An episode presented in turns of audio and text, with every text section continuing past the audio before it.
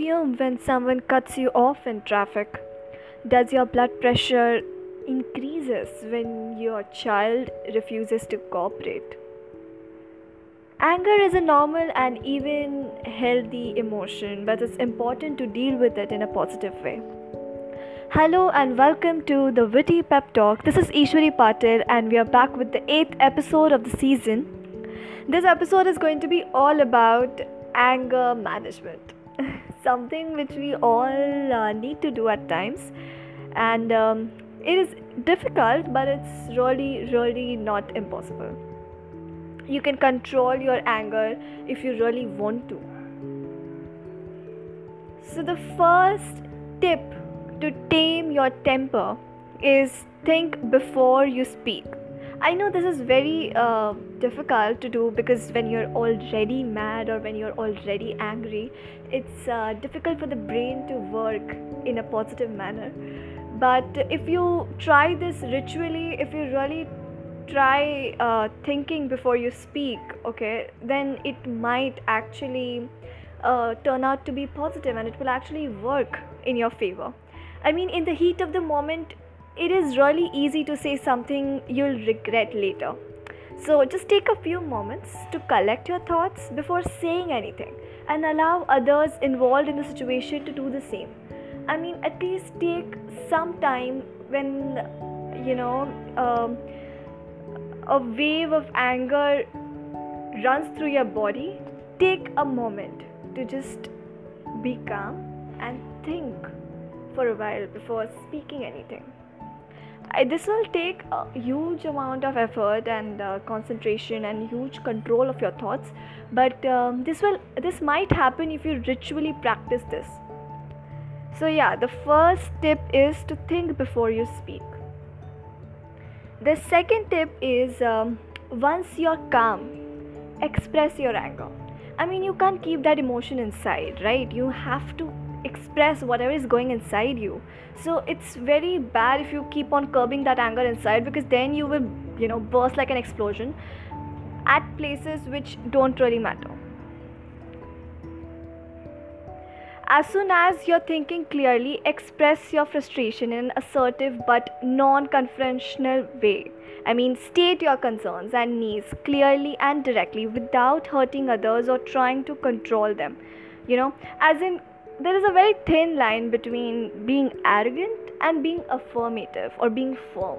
If I don't like a particular thing about a situation or a person, then I would, you know, uh, speak by resentment in a more affirmative manner and in a firm manner rather than being arrogant at that moment because being arrogant will not really help me or the person in front so you have to calm yourself and then express your anger. The third tip to tame your anger is get some exercise. I mean take some physical activity which can help reduce stress that can cause you to become angry. I mean if you feel your anger escalating, go for a brisk walk or a run or spend some time alone with yourself instead of uh, being around the people who've actually made you mad or upset. So, just give yourself some time, just take a moment for yourself to calm down, to calm your emotions, which are literally being very intensified at that particular moment. So, it's very important to get some exercise. Fourth tip to tame your anger is take um, the control of your anger thought traps. Like, there are a lot of thoughts which actually initiate the anger at a particular moment, and which the thoughts which don't really matter. Like, um, you know, there are certain anger thought traps like uh, you know the black and white thoughts where the person just uh, believes uh, two extreme possibilities instead of finding a middle way or uh, you know a gray part in a situation. Like we just believe that either this is true or that is true. There is nothing in between. So that is one of the anger thought trap. Then again there is um, uh, one more anger thought trap thought trap where you know you personalize thoughts. Like you believe that people around you or the people who has made you upset is technically just uh, thinking about you or is talking about you or all his actions are directed towards you. So these thoughts are very intrusive and they don't really work in practical life. I mean whatever you think or assume to be may not be actually true. So you need to know that where your uh, uh, that whether your assumption is really true for the matter of fact or is just a normal uh, you know assumption which is very intrusive in nature and it doesn't really hold any potential in reality.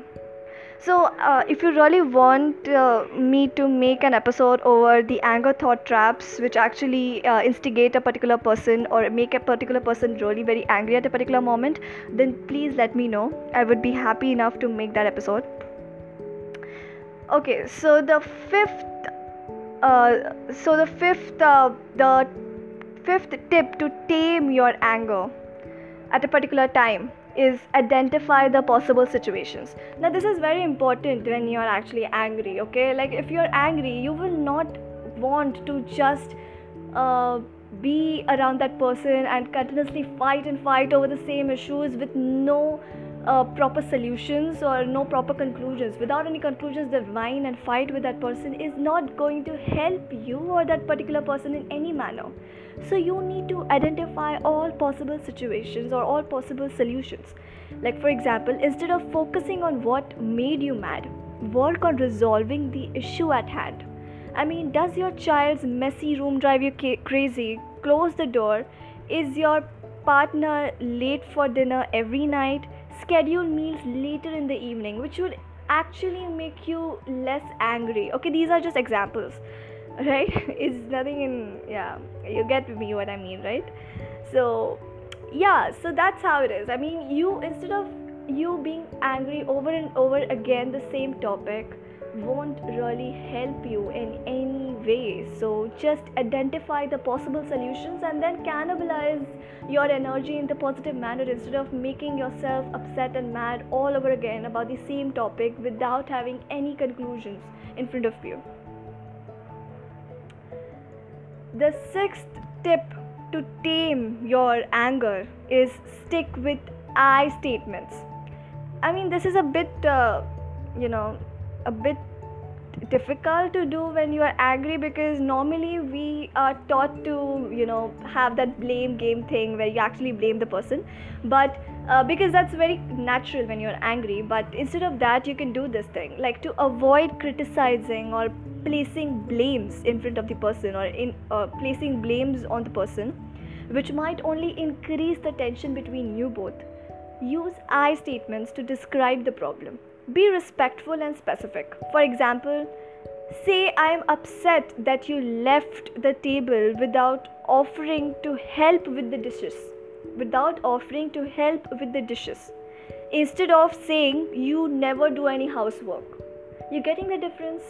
I mean, if you start using statements which have uh, you know which are more specific and which uh, actually tell your resentment in a subtle manner and not in an arrogant manner then that might help the person understanding your grievance and then working on it.